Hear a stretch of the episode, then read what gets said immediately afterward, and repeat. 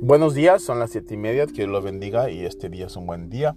Hoy a la oración a las seis, la comida a las seis y media y el estudio a las siete. Que vengas, vente, vente con nosotros a, orar y a compañerismo y a la palabra. Amén, no te quedes en tu casa, tienes que llenarte. Dice el domingo, ya son, es miércoles.